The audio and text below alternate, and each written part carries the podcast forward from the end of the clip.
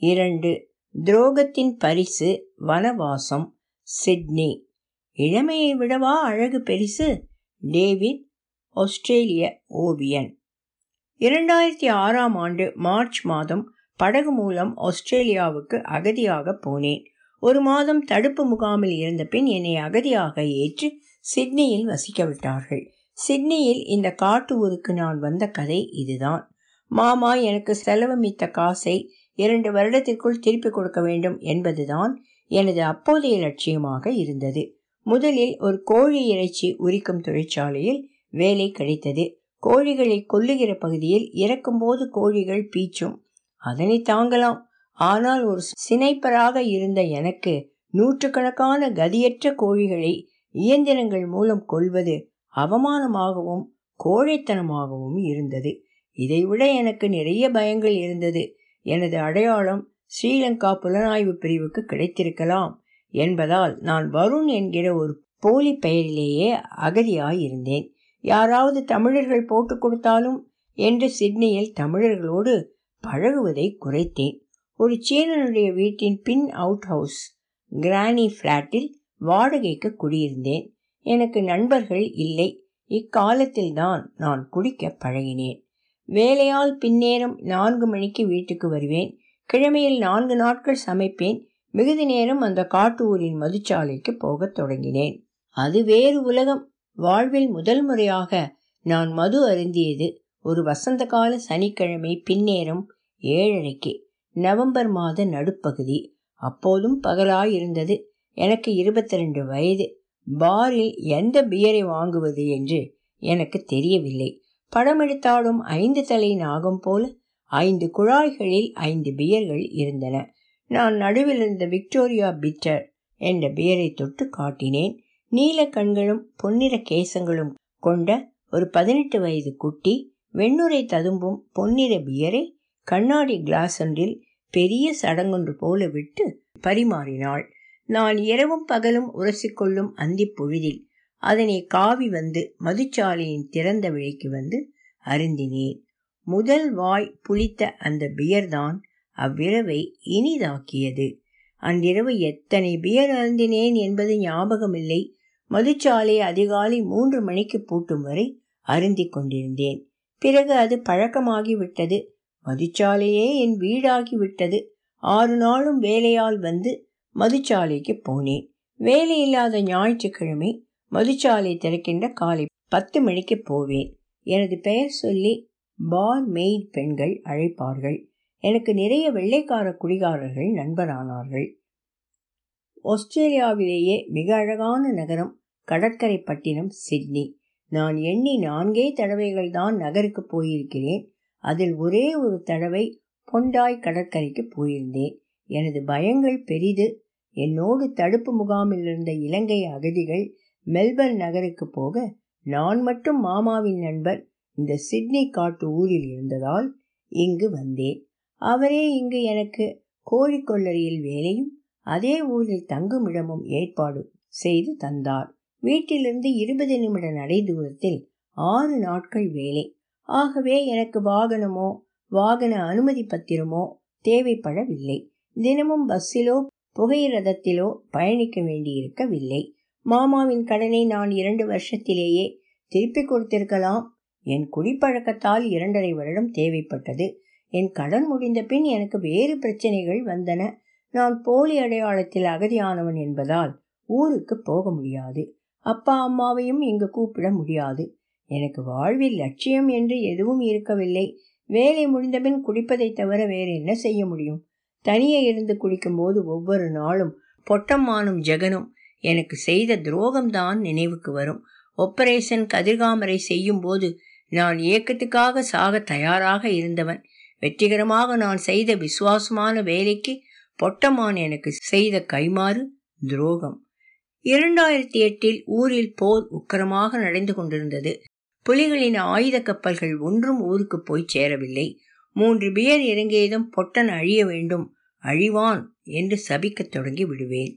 இரண்டாயிரத்தி ஒன்பதில் யுத்தம் முடிந்த பின் தமிழ் பொடியன் அகதிகளாக ஆஸ்திரேலியாவுக்கு வந்தபோதுதான் என் பிரச்சனைகள் அதிகமாயின. வந்த தமிழ் பொடியல் அநேகர் இந்த காட்டு ஊரில்தான் குடியிருக்க வந்தார்கள். நிறைய மட்டக்களப்பான்களும் வந்தார்கள். நான் வேலை செய்கிற கோழிக்கொல்லையிலேயே புதிதாக வந்த தமிழ் அகதிகள்தான் அதிகமாக வேலை செய்தார்கள். நான் அப்போது ஒரு சூப்பர்வைசர் ஆகிவிட்டேன் இவனுகளோடு நான் அதிகம் கதை வைத்துக் கொள்ளவில்லை. நான் இயக்கத்தில் இருந்தது அவர்களுக்கு தெரியும். ஆனால் ஒப்பரேஷன் கதிர்காமர் அவர்களுக்கு தெரியாது. அது எப்போதாவது தெரிந்து விடுமே என்ற பயம் என்னை வாட்டி கொண்டிருந்தது. காட்டு ஊரே இரண்டாயிரத்தி பத்துக்கு பிறகு ஸ்ரீலங்கன் தமிழ் அகதிகளால் அல்லல் பட்டது. அங்கு நடந்த வாகன விபத்துக்கள் எல்லாவற்றுக்கும் நமது தமிழ் பொடியலே காரணமாக இருந்தனர் மதுச்சாலையிலும் அவர்களின் அட்டகாசமே ஒவ்வொரு நாளும் வெறி கூடியதும் கலாட்டா செய்யும் இவங்களை கலைப்பதே செக்யூரிட்டி கார்டின் பணியானது. பலரை மதுச்சாலைக்கு வரக்கூடாது என்று தடை விதித்தார்கள். நான் இரண்டாயிரத்தி ஆறில் இங்கு வர மாமா ஐம்பது லட்சம் லங்கை காசு செலவழித்திருந்தார். இவைகள் யுத்தம் முடிய ஐந்து லட்சம் கட்டி வந்தவங்கள். இவங்களில் பலருக்கு இயக்கம் எப்படி மணக்கும் என்பதே தெரியாது. இயக்கத்தில் இருந்தவர்கள் மிகச்சிலரே அகதிகளாக வந்திருந்தார்கள். ஊரில் மைனர் குஞ்சுகளாக வாழ்வை அனுபவித்துக் கொண்டிருந்த பல வசதியான குடும்பத்தில் பிறந்த புடியல் கிடைத்த படகில் நேரடியாக ஆஸ்திரேலியாவுக்கு வந்தவர்கள். ஊருக்கு காசு அனுப்ப தேவையில்லை. மைனர் குஞ்சுகள் வேலைக்கும் போவதில்லை. இங்கு பிறந்த தமிழ் பாடசாலை பெட்டைகளை மூணு நாள் கதைத்தே மடக்கி விடுவான்கள். அவ்வளவை நிறை சித்தப்பனை போல் மாமனை போல் அண்ணனைப் போல முகச்சாயலிருந்த இந்த பொடியலின் குரலிலும் உடல் மொழியிலும் கட்டுப்பட்ட அளவை முன்னர் அகதிகளாக வந்து இங்கு குடும்பம் நடத்தி பிள்ளை பெற்ற தமிழர்களே தங்களது திருமகள்களை இந்த அகதி பொடியல் தூக்கிறாங்கள் என்று என்னைப் போல புதிதாக வந்த அகதிகளை சபித்தார்கள். இதைவிட மேலே போய் ஒரு குரூப் வெள்ளைக்கார பெட்டைகளையும் சுண்டி சுண்டியே மடக்கினார்கள். இந்த குரூப் யாழ்ப்பாணம் மட்டக்களப்பிலிருந்து தென்னிலங்கையில் குடியேறி யுத்தம் என்பதே என்னவென்று தெரியாத பொடியல். இவர்கள் மதுச்சாலைக்கு வெள்ளை குட்டிகளை சாய்ச்சி கொண்டு வந்து பியர் பருகி ஸ்னூக்கர் விளையாடினாங்கள் ஆங்கில காபரை பாட்டு பாடினாங்கள். ஒரு தடவை தமிழ் அகதி பொடியன் ஒருவன் பதினேழு வயது வெள்ளப்பட்டைக்கு பதினெட்டு வயது போலி லைசன்ஸ் சரி கட்டி கொடுத்து மதுச்சாலைக்கு கிளப்பி கொண்டு வந்தான். சர்வதேசத்திலேயே பாஸ்போர்ட்டிலே தலைமாத்துகிற தமிழனுக்கு இது சின்ன வேலை. அவள் தன் தாயோடு வாழ்பவள். தகப்பன் பிரிந்து விட்டான். அன்று தகப்பன் எங்களோடு குடித்து கொண்டிருந்தவன் தன் பதினேழு வயது மகள். எப்படி வந்தாள் என்று போலீஸை அழைத்து விட்டான். போலீஸ் வர தகப்பன் சாட்சி சொன்னான். பிறகென்ன வயது குறைந்த பெட்டையின் காதலனை ஆறு மாதம் சிறையில் அடைத்து இலங்கைக்கு நாடு கடத்தினார்கள். அம்மாவுக்கு நான் ஒரே பிள்ளை. நான் இங்கு எப்படி கசரப்படுவேன் என்பதை அவா கண்டுபிடிப்பதில் சிரமம் இருக்கவில்லை எனக்கு இருபத்தைந்து வயதிலேயே கட்டி கொடுக்க விரும்பினார். எனது காதல் கதை அம்மாவுக்கு தெரியும். வானதி கல்யாணம் கட்டி ஜெர்மனிக்கு போய்விட்டாள் என்பதை கதையோடு கதையாக அம்மா சொன்னா. ஒரு பேக் முகநூல் கணக்கில் வானதியை எப்போதும் அவதானித்துக் கொண்டிருந்த எனக்கு அவள் ஜெர்மனிக்கு போன இரண்டு வருடத்திலேயே ஒரு குழந்தை பெற்று விவாகரத்தும் பெற்று ஒண்டிக்கட்டையானதை அம்மாவிடம் சொல்ல முடியவில்லை. வானதியும் ஒரு போலி முகநூலில் என்னை அவதானித்துக் கொண்டிருப்பாள் என்பதையே நான் நம்ப விரும்பினேன். எனது முகநூலை நிறக்குருடு என்ற தமிழ் பெயரிலேயே தொடங்கினேன். ப்ரொஃபைல் பிக்சரில் அவளும் நானும் பதினான்கு வயதில் சந்தித்த படுவான்கரை பாலை மர காட்டுப்படம் மட்டுமே போட்டேன். எனக்கு வெறும் இருபத்தி ஏழு காட்டு மதுச்சாலையில் சந்தித்த வெள்ளை குடிகார முகநூல் நண்பர்களே வானதி இன்று வரையும் எனக்கு நட்பு அழைப்பு அனுப்பவில்லை. காட்டு ஊரில் நிறைய கடைகள் வாடகைக்கு யாரும் இன்றி வெற்றாகவே இருந்தன. புகையிரத நிலையத்துக்கு முன்னால் வெற்றாக தூசி மண்டியிருந்த சவச்சாலை போன்றிருந்த சிறிய கடையை டேவிட் வாடகைக்கு எடுத்து தானே பெயிண்ட் பண்ணி கதவுகளையும் முகப்பையும் கண்ணாடிகள் போட்டு வெளியே பின்பக்கத்தில் அவுடோர் புகைக்கும் பகுதி உள்ளே மின்சார விளக்குகள் எல்லாம் போட்டு நவீன கோப்பி கடையாக வடிவமைத்தான். டேவிடின் ஓவியங்கள் கிராபிக்ஸ் படங்கள் எல்லாம் சுவர்களில் தொங்கின. முதல் முறையாக ஒரு கோப்பி வாங்க நான் உள்ளே போனபோது அதன் அழகில் அசந்து விட்டேன். ஐரோப்பிய அமெரிக்க படங்களில் வருகின்ற மாதிரியாக அட்டகாசமாக இருந்தது. காட்டு ஊரில் ஒரு வேசை வீடும் இல்லை. இவங்களெல்லாம் அடுத்த ஊரில் இருந்த வேசை வீட்டுக்கு போய் அதன் வருமானத்தை அதிகரித்தார்கள். ஒவ்வொரு நாளும் மதுச்சாலைக்கு இவங்களின் பிரச்சனையில் போலீஸ் வரும். காட்டு ஊர் மதுச்சாலைக்கு வரும் வெள்ளைக்காரர்கள் பலர் விளிம்பு நிலை வெள்ளைக்காரர்கள். வேலை இல்லாதவர்கள் அரசின் வாடகை குறைந்த வீடுகளில் இருப்பவர்கள் கிழவர்கள். இவர்கள் எனக்கு முன்னிலேயே ஸ்ரீலங்கன்கள் கெட்ட சாமான்கள் என்று திட்டிவிட்டு ஆனால் நீ விதிவிலக்கு என்றார்கள்.